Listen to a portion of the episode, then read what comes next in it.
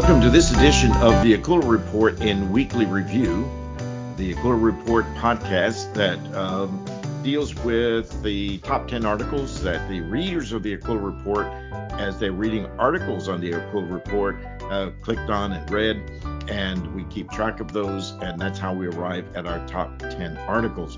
And trust that maybe you are already one of those that uh, clicked on things and you or caused the uh, clicker to uh, add up your your interest.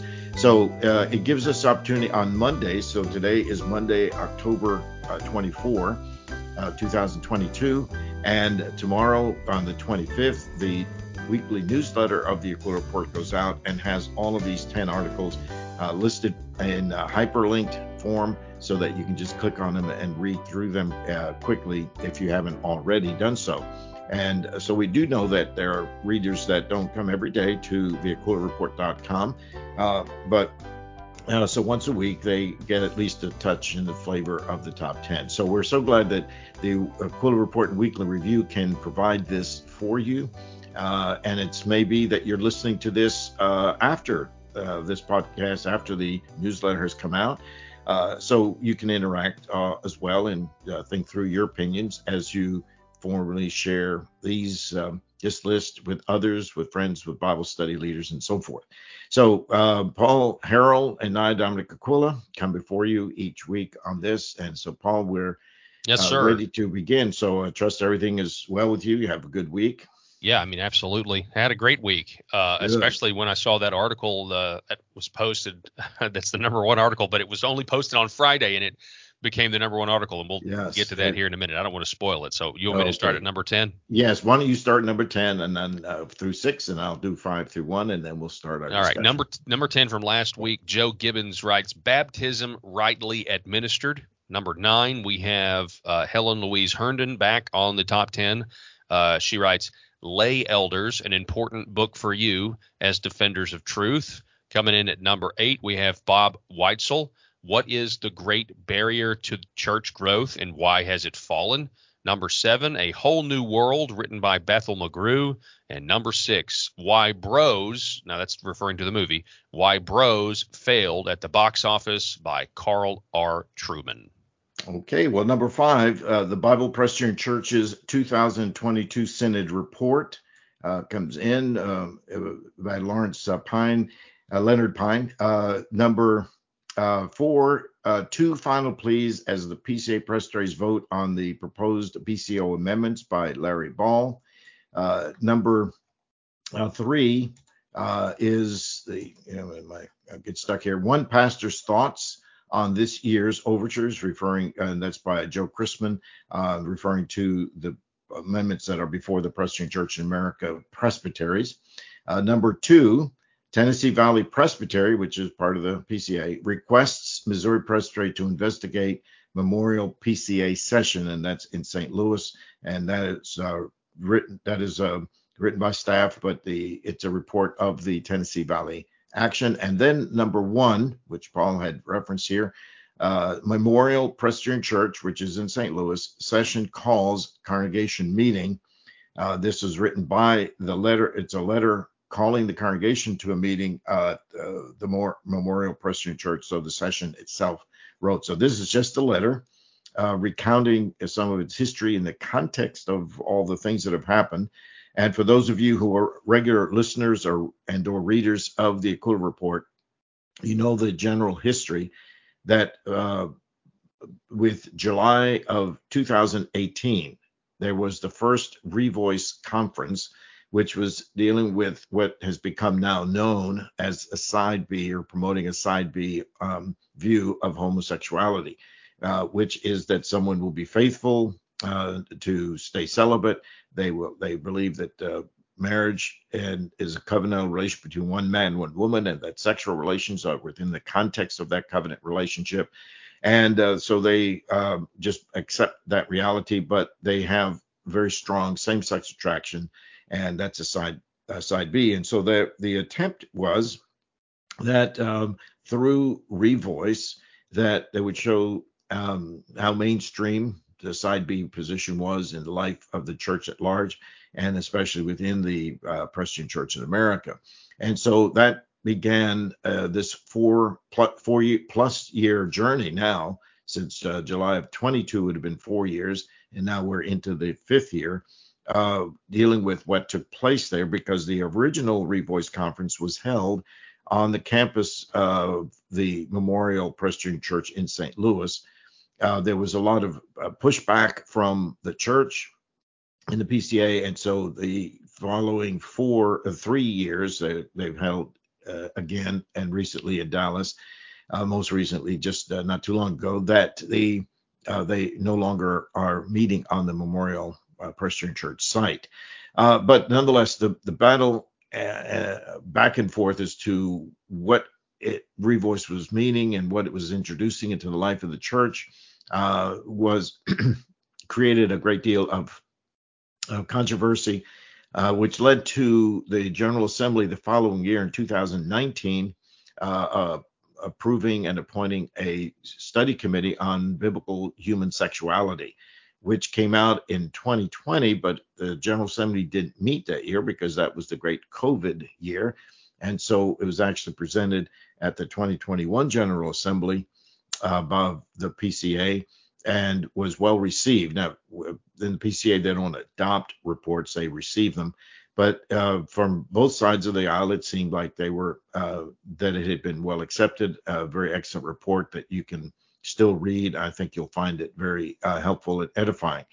But through all this, the Memorial Presbyterian Church and its pastor Greg Johnson were still uh, the focus of attention because of how they were promoting and what they were saying.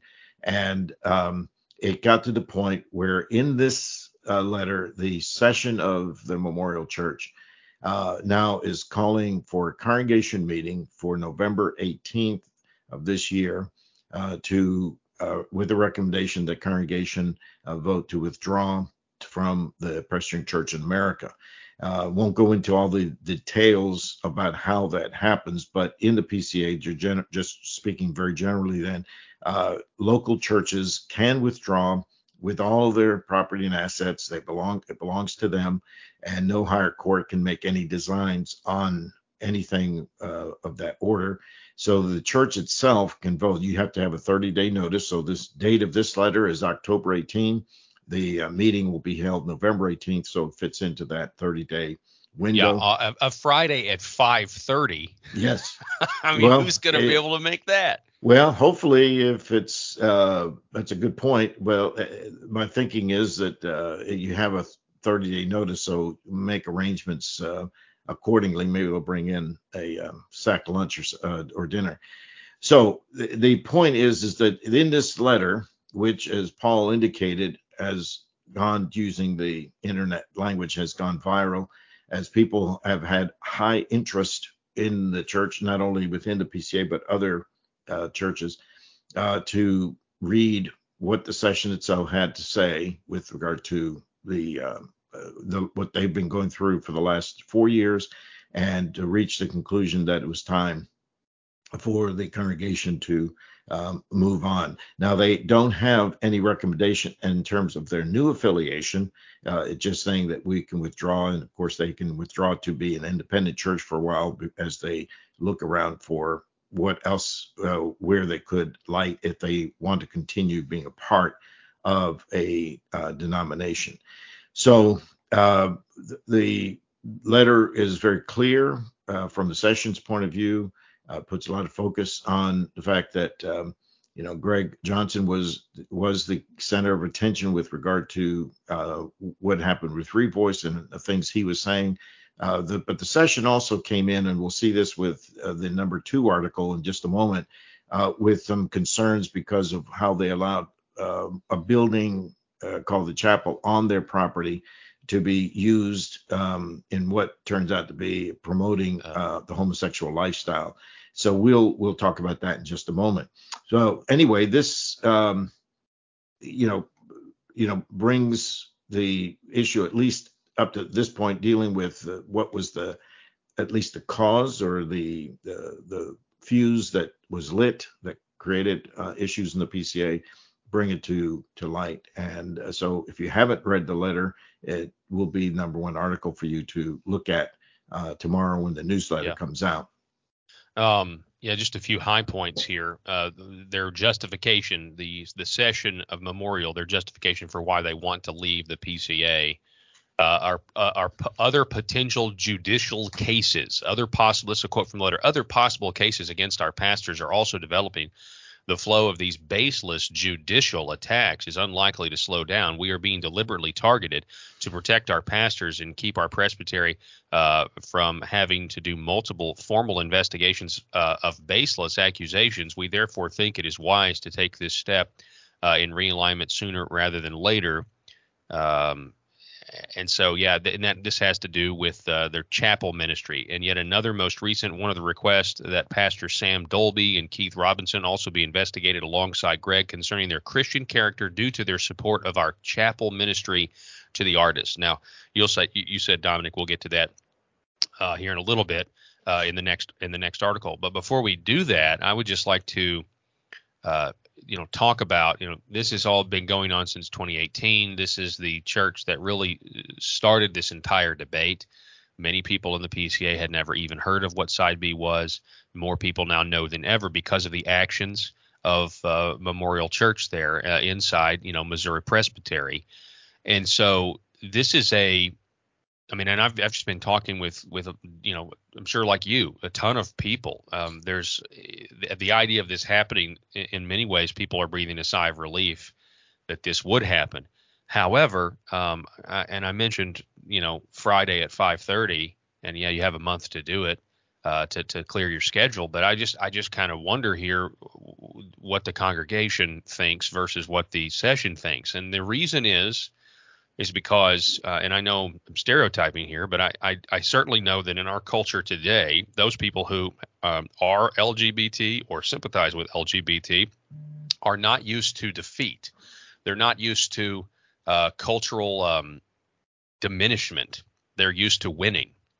And the idea of leaving the PCA in some of these people's minds may very well be, uh, you know, a defeat. And you don't see that anywhere today. And so there there may not be there there may be uh, a willingness for some of these people in the congregation, the people that want to stay and change the denomination.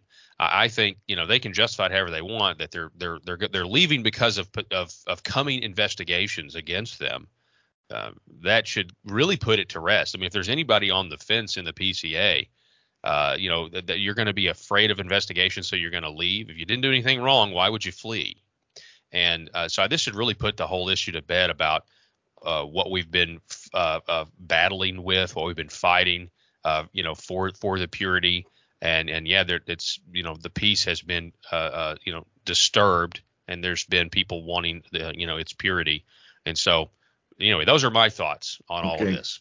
Well, and, and that's uh, that's a good way of uh, putting it. That there is that frustration, and I think you know the uh, that the session, uh, memorial session, plus the uh, Missouri Presbytery, of which they are part, have been inundated over these four years with uh, various requests, resolutions from um, individuals, uh, from sessions, from presbyteries, asking them to investigate one thing or the other, uh, which the second article will be dealing with is, as one example and um, it's so it wasn't going to be it wasn't something going away but the fact is that the memorial session sees that basically as almost in a putting themselves in a persecution uh, mode. And so uh, basically enough persecution's enough and so we'll go on.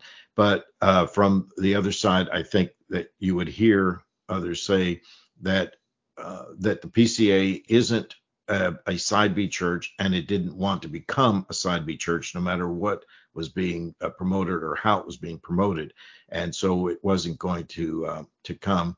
Uh, and we know that there are certain articles that we'll also deal with again that deal with amendments to the Book of Church Order uh, to, in fact, um, enshrine those truths in um, in confessional matters in the uh, Constitution of the Presbyterian Church in America. So it's an interesting letter, and we'll wait and see what happens with the congregation and its vote. By the way, there is reference here. This is this letter that's printed here is the third of three, and they say that there is a fourth letter that's coming. So uh, the first two are hyperlinked in uh, the uh, in this article so that you can read them uh, as to when they were went out and sort of giving the session giving the congregation updates and it says in this letter we have described that is referring to this present letter what we believe we that we believe we must move away from to protect our mission in a fourth letter we hope soon to offer a clearer picture of what we hope to move forward and we are still discerning that matter and are excited with the possibility uh, possibilities. Jesus loves Memorial, and we are confident that He will persevere, preserve us rather, in our mission as He uh, pours His love and Spirit upon us. So there's a fourth letter that will come that will it probably explain a little bit more and give the congregation some aspect or direction for the future of their ministry outside of the PCA. Well, we've mentioned and that the number of requests, um, overtures, uh, letters, emails, so forth have sort of inundated the both the Missouri Presbytery as well as Memorial Session. They're the official courts in each case, the session for the church and the presbytery for all the churches in that Missouri Presbytery, including Memorial. And they are under the general authority of the presbytery. So this one number, article number two, is Tennessee Valley Presbytery, which includes it runs up and down the I-75 corridor from uh, just north uh, Georgia through Chattanooga up to Knoxville. Uh, requests Missouri Presbytery to investigate Memorial PCA session. Now there is a provision in the Book of Church Order where a higher court, in this case the uh, the presbytery having oversight of the sessions made up of uh, the you know the grassroots that's the where the uh, the local churches uh, can be investigated as if they were an individual so it's not investigating the individual members of the session but the session as a whole with re- reference to any actions that they may have taken corporately so that's what this is requesting and uh, so at the October 18 uh, stated meeting, Tennessee Valley approved an overture from the session uh, of, of, the First Presbyterian Church in Oglethorpe, Georgia, requesting that Missouri Presbytery investigate the session of Memorial Presbyterian Church in St. Louis, Missouri. The overture based uh, the request on what we call BCO 40-5, which is a chapter on uh, the overview oversight of higher courts with lower courts uh, where a higher court can be asked to investigate a lower court if credible reports have been made. So the basically the overture alleges that the St. Louis Magazine reported Memorial Presbyterian Church hosted an event in the chapel. Uh, they now call it the chapel or sanctuary for the arts, which is on the campus of the Memorial Presbyterian Church. It is a building that has uh, is not needed for the church's general activities, and so they um, uh, allow it to be used for um, the arts and other matters like that. So sometimes called the sanctuary for the arts.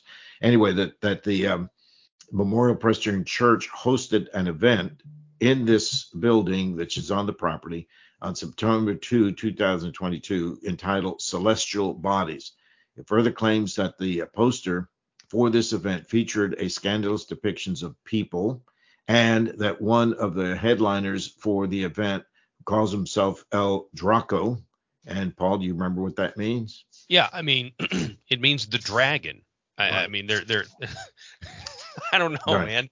Uh, it, that's crazy. The, uh, the the synonyms that come to mind. Yes. Well, okay. So here's the one headliners for this event who calls himself El Draco, has performed as a transvestite and boasts of headlining at the St. Louis uh, Char- St. Charles Pride Festival, the parade that they have on an annual basis. The overture also highlighted that Missouri Presbytery had previously adopted certain actions to redress and remove previous scandal associated with the chapel, uh, which is uh, on the Memorial PCA property site.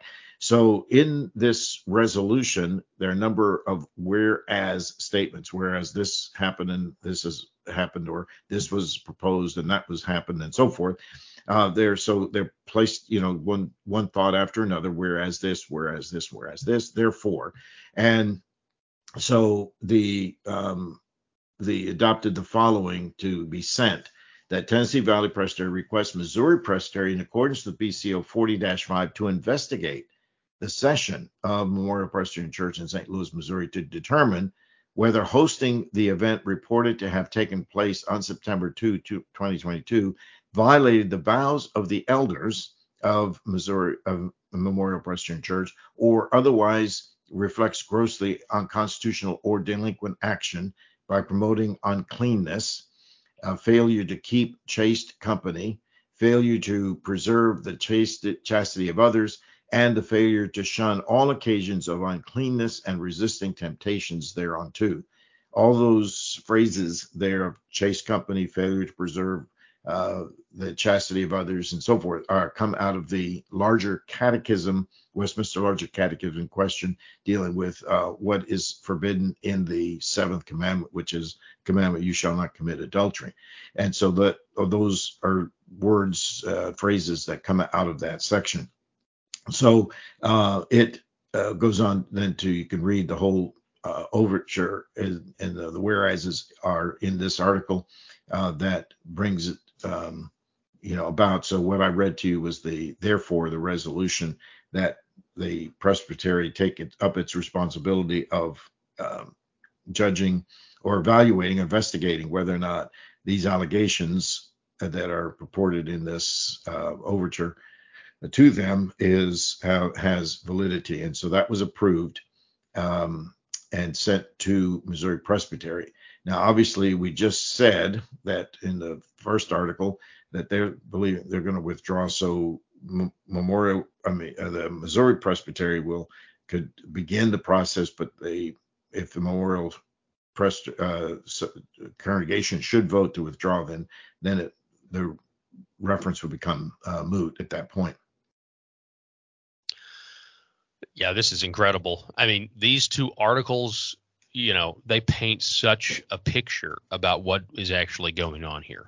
Um, in the first article, we mentioned that they, you know, they, they explained to the congregation, look, we're going to be under investigation for our support of the ministry cha- of the chapel quote ministry, and we really need to say this quote ministry end quote because when you read part of this overture, Celestial Bodies is a uniquely bombastic concert event presented by the chapel Sanctuary for the Arts. Sanctuary for the Arts. Hosted by El Draco plus Free Nation. Enjoy two complimentary beverages provided by the house whilst grooving and moving to jamming performances from our amazing music acts. Uh, Dream Pop slash Alt Soul Diva L. Patterson uh, and her ele- her eclectic band, The Focus, will bring thought-provoking vibes and undulating grooves that will set the atmosphere.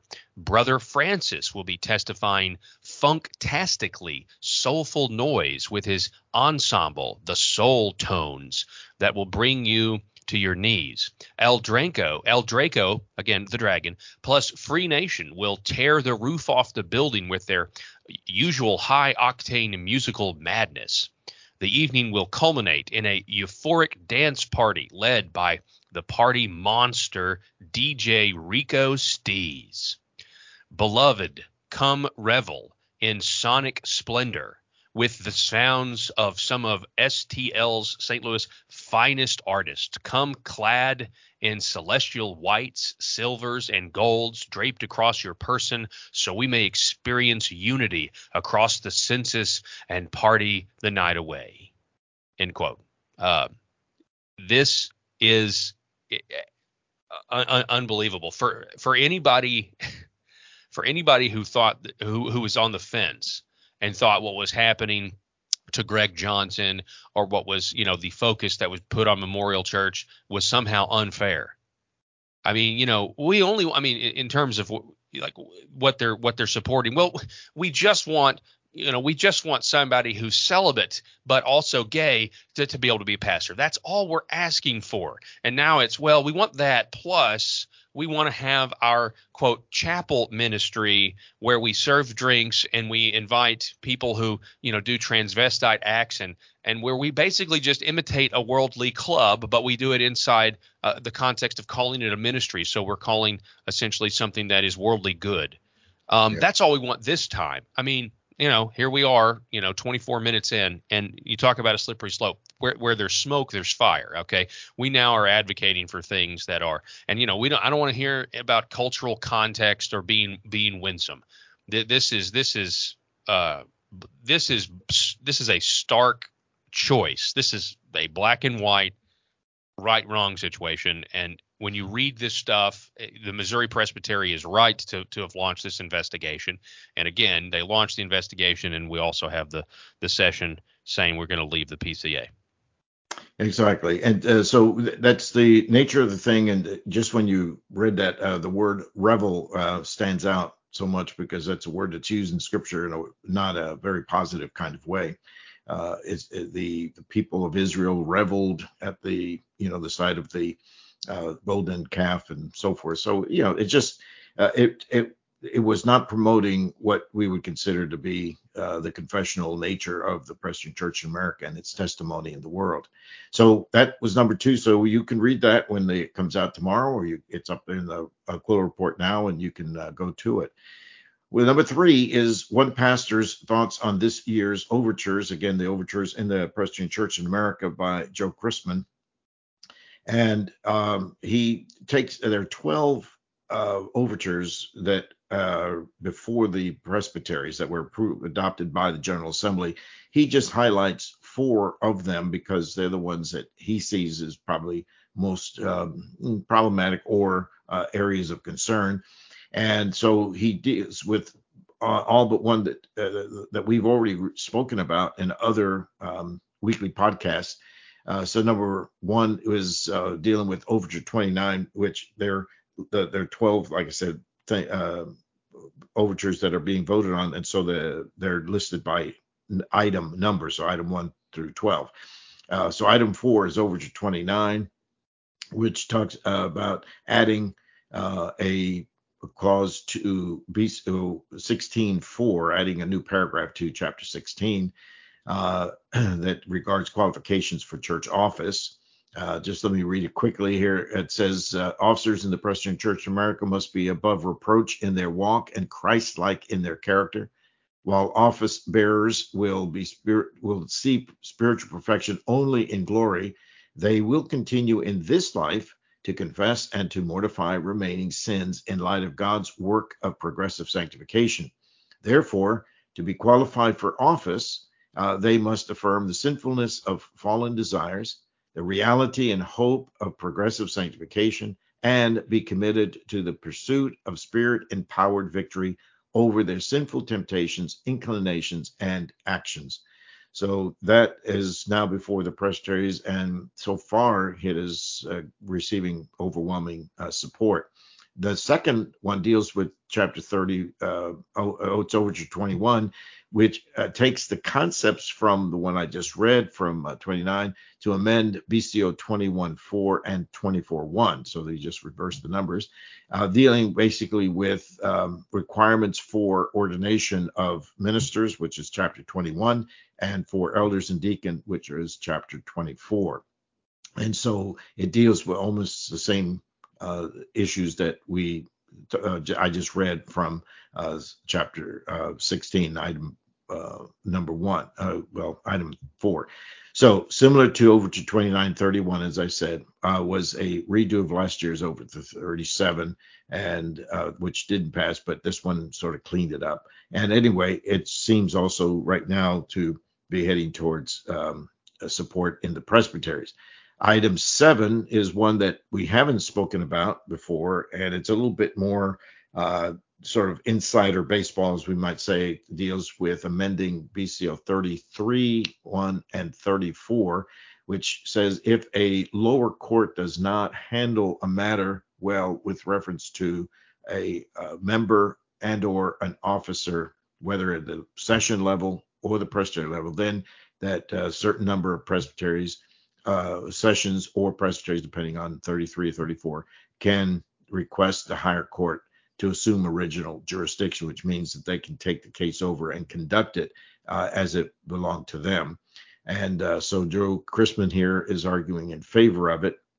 There are a number of others who have written articles, and we've had some on the Aquila Report who have taken the opposite position on Overture 8 and arguing against it. In fact, we'll see that in just a moment with another article. Uh, then the last one he deals with is item one, which is Overture 15, that will amend BCO 7 with the words men who describe themselves as homosexual, or even those who describe themselves as homosexual and claim to practice celibacy by refraining from homosexual conduct, are disqualified from holding office in the Presbyterian Church in America. And that this is that what is shorthand called Overture 15. That's how it came to the General Assembly. And so this would amend the Book of Church Order at chapter 7. And, and so, again, how, how, again, my question: yeah. how how does somebody say they're not for that, and and how yeah. does somebody explain? Oh, I was against the grouping of those words in that order. Uh, is is is incredible to me. Yeah, it is, and that's the reason why it's uh, probably getting the most attention of all the 12 items on the list of uh, that's sort of the one that's being focused on because it's very simple. It's talking about qualifications for office for ordination. It's not talking about for church membership. It's talking about who uh, is qualified and uh, meets the standard of above reproach is the point that uh, both Chrisman and others have taken with regard to that. And like I said, in the subsequent article, uh, in fact, the next article will actually uh, bring that up. And so Chrisman urges presbyteries as they vote to approve um, all four of these, but especially um, this last one that would amend the uh, BCO 7. So let's move then to this, and then we can chat about it. Uh, from Larry Ball, two final pleas as PCA presbyteries vote on the proposed BCO amendments. And so uh, here, uh, Larry Ball says the two amendments that he's talking about that he hopes there will be a final plea from him is going back to the same one we just talked about, Overture 15, which would amend BCO 7 about what qualifies a man or disqualifies him with regard to how he describes himself. And number two deals with that overture 8 that we just spoke about with regard to amending BCO 33 and 34 uh, about a higher court assuming original jurisdiction. So he is for voting and urges presbyters to vote for uh, the amendment to amend BCO seven uh, four and vote against number two. Uh, this the second please vote against Overture 8 because he sees it as not really being helpful, and it's better to keep what we have now than to go in this direction.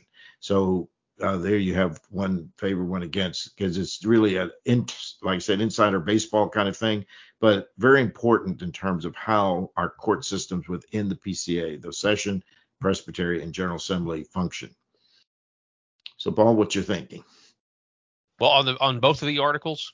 Yes. Yeah. Okay. Uh, well, yeah. So back to the the the the one uh, previous. Mm-hmm. Yeah. Uh, he quotes after he gets into Overture 15. Uh, he says that Martin Luther famously attributed uh, was attributed with this saying, "quote Though we be active in the battle, if we are not fighting where the battle is hottest, we are traitors to the cause." Uh, and then he writes, in our current cultural movement, the battle over sexuality and gender is where the fight is hottest. And I think no one could dispute that. I don't I don't see anybody that would dispute that reality. And the second in this uh, article by Larry Ball, two final pleas as PCA presbyteries vote on the proposed BCO amendment. He he references one of the arguments, uh, one argument against voting for Overture 15 regarding self described homosexuals being qualified to be ordained as officers in the PCA has come to my attention, and it's over the use of the word claim. Men who describe themselves as homosexual, even those who describe themselves as homosexual and claim to practice celibacy by refraining from homosexual conduct, are disqualified from holding office in the Presbyterian Church in America. Now, so why would that make anybody upset? The word claim. Well, the way the argument's going, the word claim implies uh, that there is a possibility that the man describing himself as a homosexual is not telling the truth, and therefore this is an unfair judgment, meaning not telling the truth that he is celibate. Okay. And he, he points out that the Merriam Webster dictionary lists two main definitions for the word claim one, to assent on the face of possible contradiction, or two, to take as rightful owner and he says, you know, that you really shouldn't, uh, we, we, really shouldn't take that word claim to mean that uh, they they might be uh, telling uh, a lie. I have no reason with either definition of the word claim, whichever one you want to use. because we are all sinners and we can be deceitful and we're capable of all kinds of wickedness, including lying. Uh, and so, yeah, I mean, I don't understand why it's offensive to, and we're talking about for ordained office, to assume that someone who is saying that they're, uh, you know, homosexual but they don't want to act on it may not be telling the truth. I, I don't, I don't see where the offense is in any of that, but that's just me.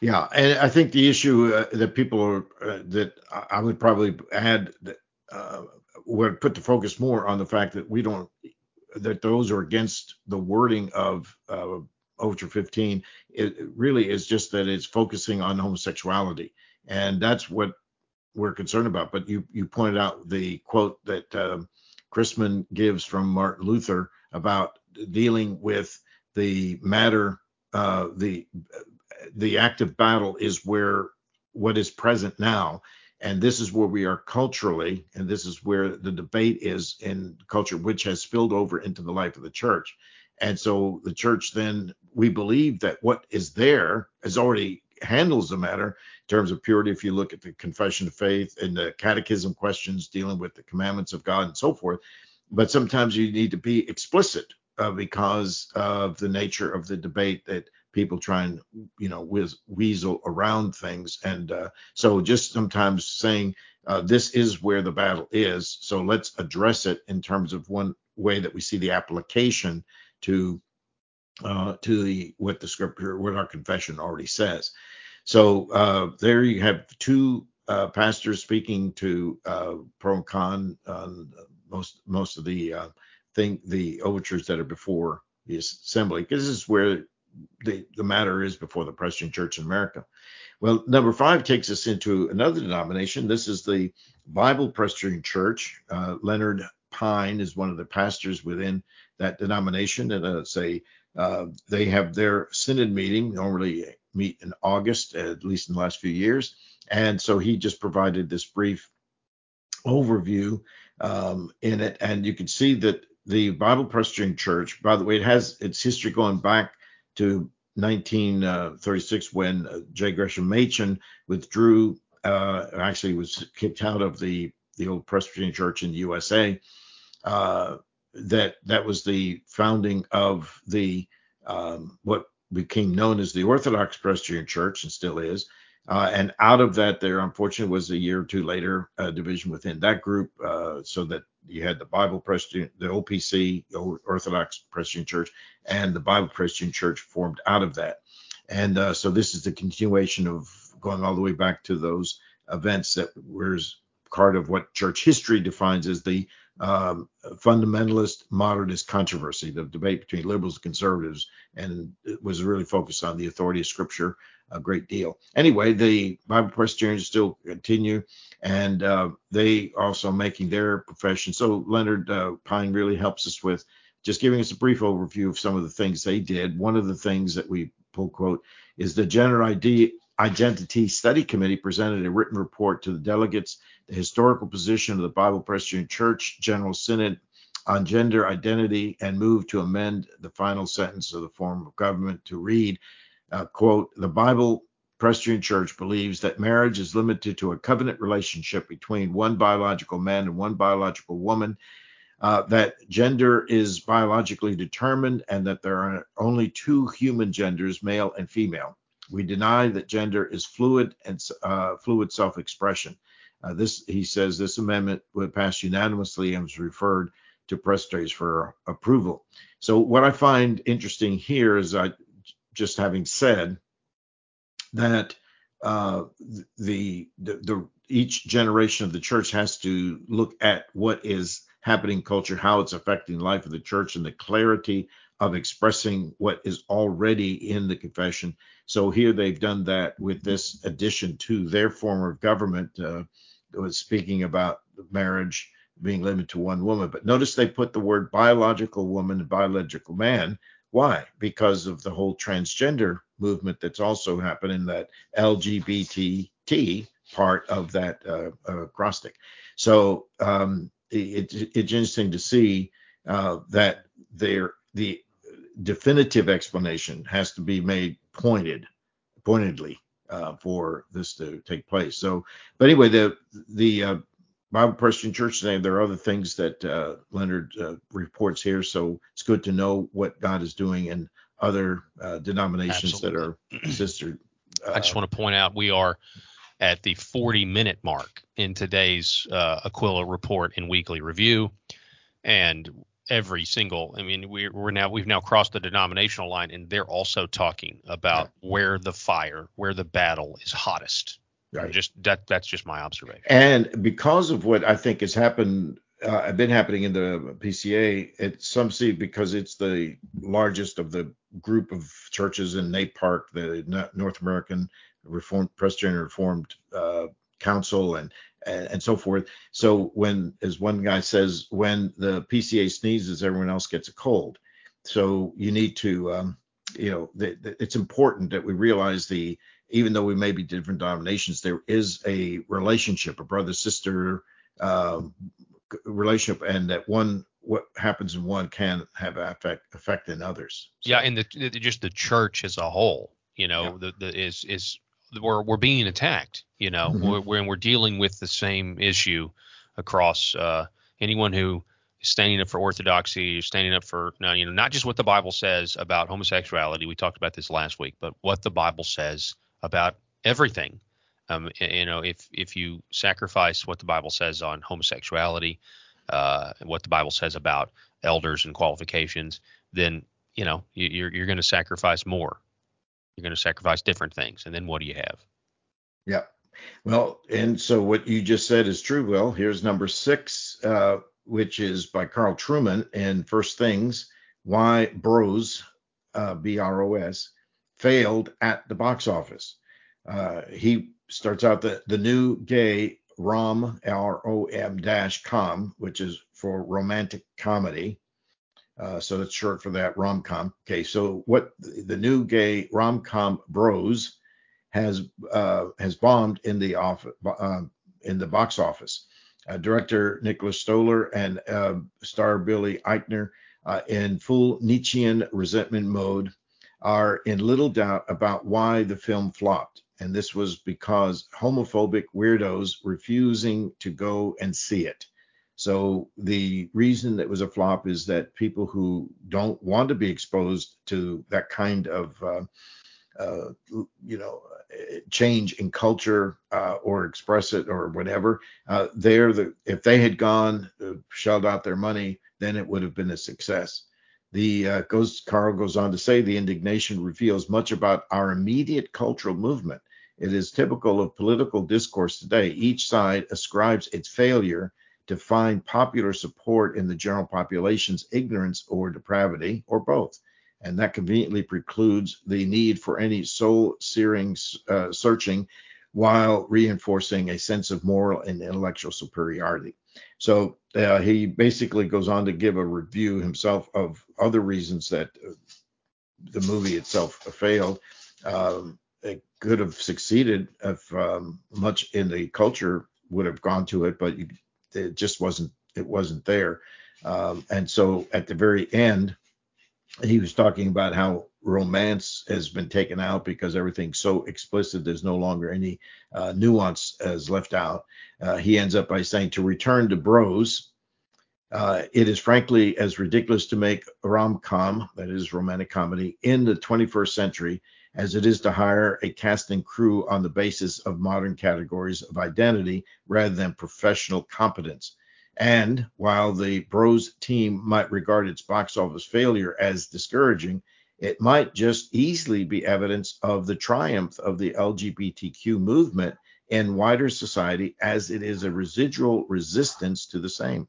Please don't blame homophobia for your commercial failure. Romance is dead and you helped to kill it. So that's his takeaway from uh, this movie.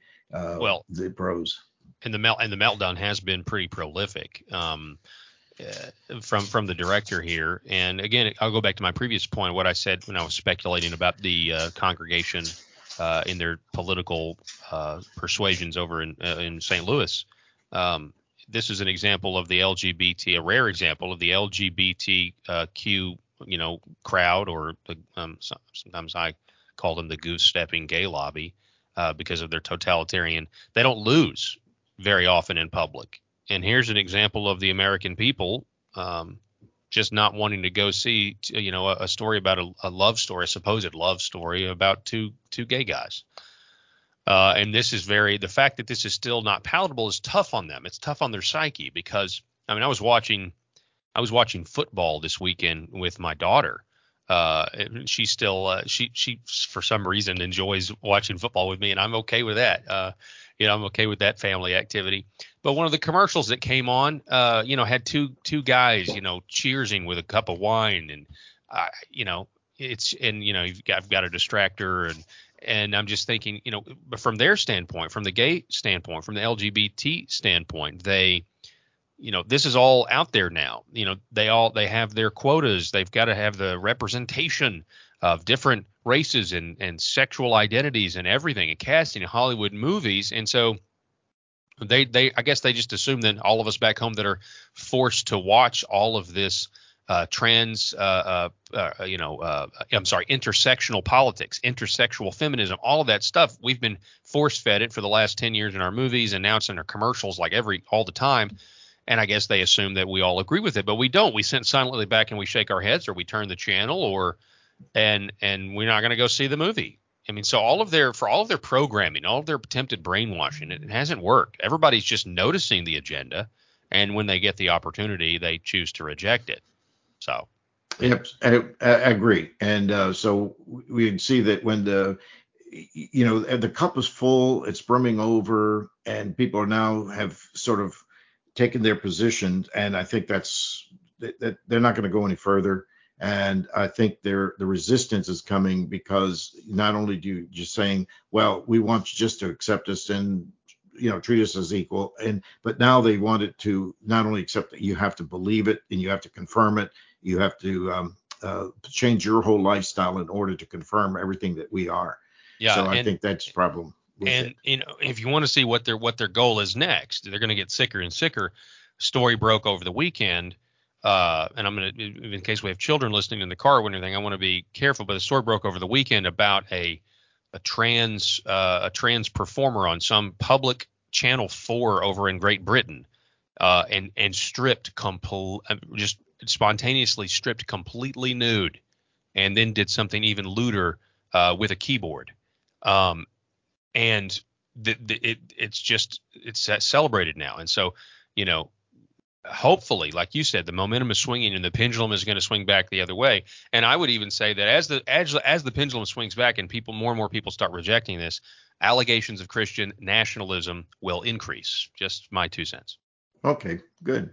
All right. Well, the next um, one is uh, number seven, the A Whole New World, and this is by uh, Bethel McGrew, McGrew, yeah. Uh, and it's giving a background of the evangelical magazine uh, World, World Magazine, uh, that had gone through some kind of uh, uh, upheaval within it in itself. Uh, Marvin Olasky was the editor for a long time.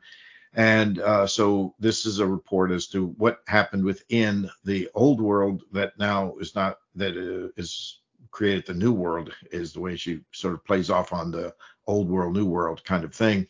Uh, so the picture is in that she summarized says, nevertheless, in a new retrospective essay, Olasky maintains that the past year has borne out his concerns. He laments the shift in the priorities between the old world and the new culture war world, where the old world covers scandal around a figure like uh, Madison Cawthorn.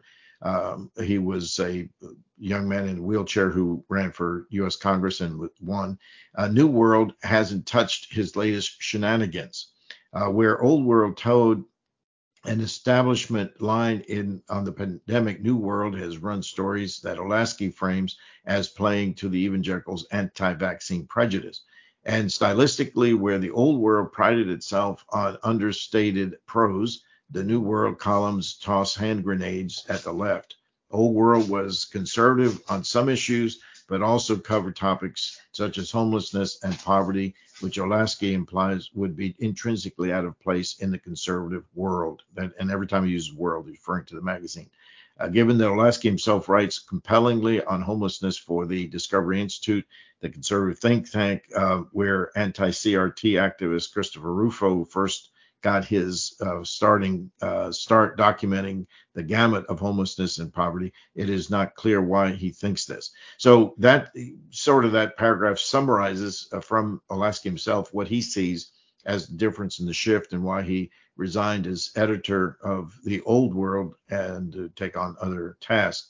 So this again is interesting because probably many of the listeners uh, here on the Aquila Report podcast um, probably subscribers to the World and uh, to World Magazine, and maybe you noticed it, maybe you didn't, but uh, this article just sort of covers uh, that um, interaction, uh, difficulty, upheaval within that magazine, which I think is having a you know great effect in culture under its old older style or its newer style. So it, it's up, you know, this is in the eye of the beholder. So we commit, you know, it's obviously hit being in the top 10. Um, it hit an interest on the part of readers because World does play uh, a significant part of the evangelical mindset in terms of where it gets its news. Yeah, you know, this was news to me, so uh, definitely uh, understand why it was, uh, you know, piqued the interest of Aquila, Aquila Report readers. It's good information. Yes, right. Good information. Okay, number eight. What is the quote, great barrier to church growth, close quote, and why has it fallen? So, what is the uh, barrier that I think this was uh, new to me, Paul? I have to confess, I'd never uh, considered this part of it. He says, um, and this is by uh, Bob Whitesel.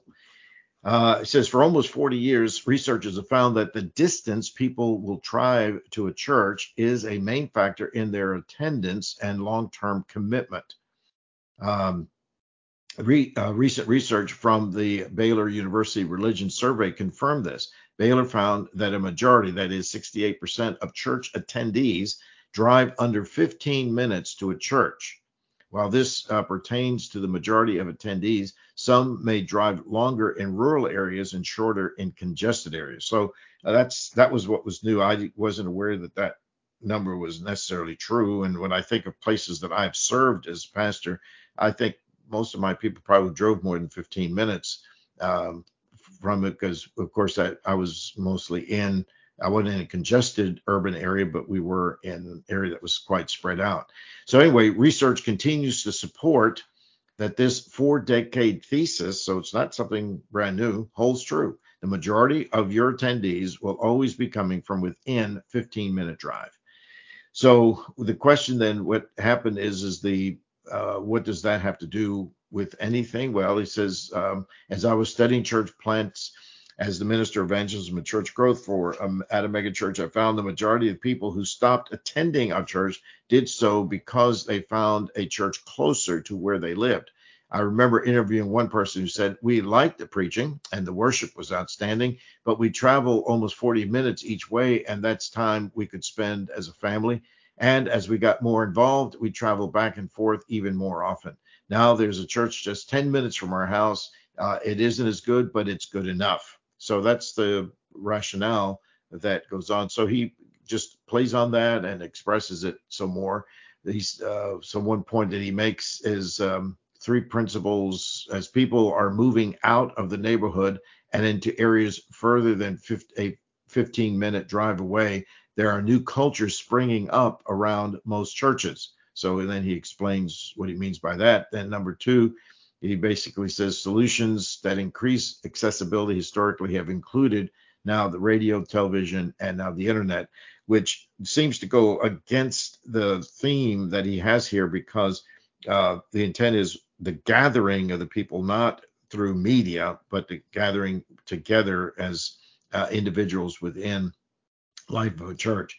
But uh, the first part here, which I thought was interesting, is, and I'm going to sort of test this now out, uh, having re- sort of been um, challenged by what he said here, and to see whether or not that 15 minute rule is um, there. So, what about Paul? Uh, you live 15 minutes away from the place your church meets? Yeah, just about um, 15 minutes. Um, depends on if I hit the red lights uh, or the green zone, as I call. It. If I hit the green zone, I can be there in 10. Uh, This was interesting.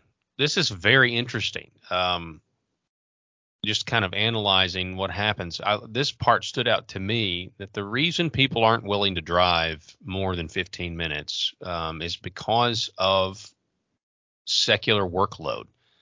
Now that we have most people who have two income earners, you have the, the, the father going to work and the mother going to work.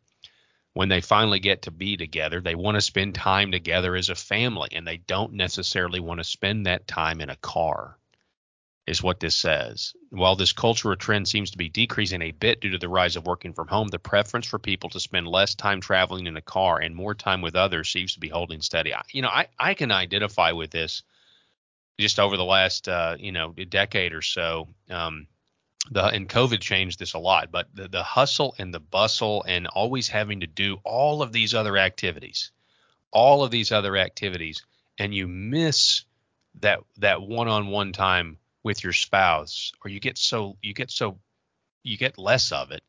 And uh, it, it is tempting to to say no to this ministry or that ministry um, because we are not together as much as a family during the week as we used to be and uh, that that is a that, that I hadn't really thought of it I'm just reading it here and it's an interesting hypothesis but I think it's true well, you know, it's not only the worship. So if you only think about it, uh, if you're going to church once a week, uh, you could almost make a case that, well, if it's 15, 20, 30 minutes, it's not going to be a difference and you still get to see your family. But I think it's the, it, where activities are church centered and you're having to go back and forth, then it becomes a, a real problem, I think. And I, I can remember one time living in one city after in the pastorate I was in, we uh, were looking for a house. We rented for a while just to get uh, used to the area and get a fix on you know sense of the neighborhoods and so forth. And when we thought after a few years that okay it's time to purchase the house, that I I did draw uh, you know subconsciously anyway uh, sort of a took a compass and drew a line a circle in a map and said I want to be within this range, which I think most of it within that range was about 15 minutes.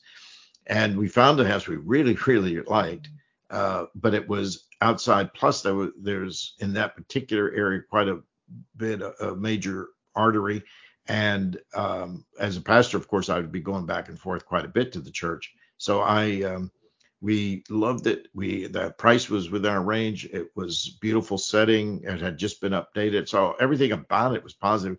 But it it was too far from the church, and and they also had to deal with traffic and so the frequency issue did become an issue for me.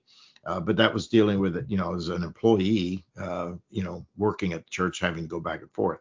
But I could see it on the same thing, on the same level for membership. This is the first time I had really put it on that context. So anyway, it'll stir some good discussion uh, as terms of what, what we have. And by the way, it does away with the um, or helps understand the reason that if you plant churches too close, that you can do them uh, within 15 minutes of each other, and they would um, you, you, would have two good growing congregations, assuming the ministries are going well.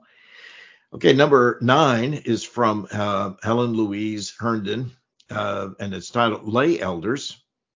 An important book for you as defenders of truth. And so she's de- definitely uh, pointing Helen Louise as to the importance of uh, becoming aware of and it takes us right back to the first articles that we were looking at and the book she's talking about uh, is dangerous affirmation the threat of gay christianity which we've highlighted here for ran a review of by md perkins who works for the american uh, family association afa and uh, very as i said back then i say it again a very careful researcher scholar uh, gets his facts straight. He writes very carefully uh, so that he doesn't misquote or mischaracterize uh, anyone. And so this book, Dangerous Affirmation: The Threat of Gay Christianity, is the book that um, Helen uh, Louise points to and says uh, you really need to lay elders be aware of this issue. Now, if after four years since Revoice, since we talked about that date uh, going back from July 2018, um, uh, leader is an elder or deacon in the church is not aware of this as an issue in our culture that is um, bumping up against the life of the church, uh, then the person will have to be sort of blind and deaf. Uh, but nonetheless, she points it out from the point of view how this book presents the issue, the threat of gay Christianity, uh, and it uh, is, you know, very um, just very helpful. So anyway, we uh, just commend this article because Helen Louise has a real desire to uh, minister in the life of the church. She gives some uh, revealing facts coming from the book. It's a fact-filled book uh, because of the research type of research that MD Perkins does, and uh, so appreciate her doing this. So again, it just indicates that right now the heat of the battle is in the area of uh, biblical sexual ethics, what it means, how it fits into the life of the church, what does it do with uh, members, what does it do for qualifications for office, um, and how does it impact us individually, family wise, church wise, and so forth. So, a very helpful admonition, exhortation uh, that. And, and, she's got several uh, points here that are really well thought out. Um, gay celibate theology wants to essentialize homosexual temptation to the point it is left untouched by the work of the Holy Spirit love and truth are redefined, the majesty of God is minimized, and the holiness of God is outright blasphemed. And then this this last one, as Christians, our primary concern should be the character of God. And questioning the integrity of his word is the first step toward impugning the character of God. Really Excellent. well said. Yeah. Well, as I've said, Helen Louise is uh, was a longtime missionary. She's in her 80s now and still has a tremendous ministry through her writing. And so um, she's become a favorite of mine and a close friend um, through the internet and all the work that she does. So uh, when you see Helen Louise Herndon's name on any article, you can trust that it's going to uh, stir your heart in some fashion, in some way. All right, number 10 uh, by uh, Joe Gibbons who's a member, he's not an officer, but a member at uh, First Presbyterian Church in Hattiesburg, Mississippi. And it's titled Baptism Rightly Administered. And uh, he grew up uh, Southern Baptist and uh, was baptized, he says in his narrative here, when he was 11. He says that was an important uh, part of his life. He still reflects on it. But as he has grown in his faith and dealing with uh, the biblical implications of baptism and its methods and so forth, um, he's come to appreciate other dimensions of what it means to be baptized and the right application of it. So, rightly administered uh, is what he's talking about. Um, he says he becomes clear that the Westminster Divines were correct when they continued their chapter on baptism by stating in paragraph three, quote, dipping of the person into the water is not necessary. This statement has always uh, was of such a refute to the Baptist position requiring immersion for baptism to be considered valid, uh, as it was pointed uh, pointed reject a pointed rejection of the flawed symbolism behind immersion. Uh, because of this, while immersion baptism may be considered valid if performed in the Trinitarian formula, they are irregular and are not to be considered normative. The Westminster Confession does not go so far as to say that baptism by immersion is invalid, but it does articulate a principle on how the sign should be given. For the Reformed, we seek the right administration of baptism that affords the right visible signs. Uh, one where uh, not just the outward elements of water and the words of institution are valid, but where the mode is appropriate as well. So it's a very helpful article. Joe has written other articles, and we've run the Aquila Report, writes very clearly, and appreciate the way he handled this because this would be a, a, sensitive topic. And being that he's in Mississippi, which uh, has a large uh, Southern Baptist population, you uh, hope the people will not reject him on the streets as he walks down the road.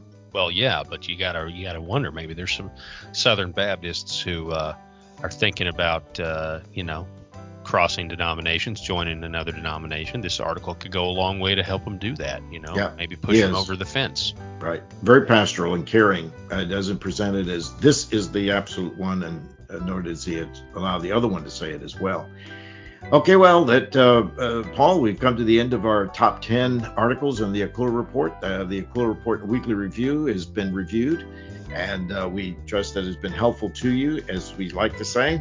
Uh, this gives you an update, uh, heads up on what is coming. So when you get your newsletter on the 25th of October, you'll be able to read through them yourself.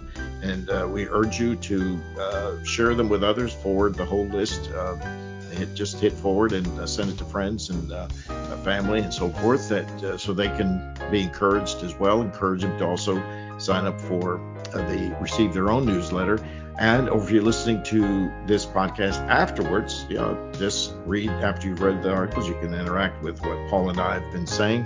Hopefully we will have uh, challenged you in that regard. So it's a joy to always come before you in this podcast and trust that the lord will continue to watch over all of us, and it will especially bless you during this week.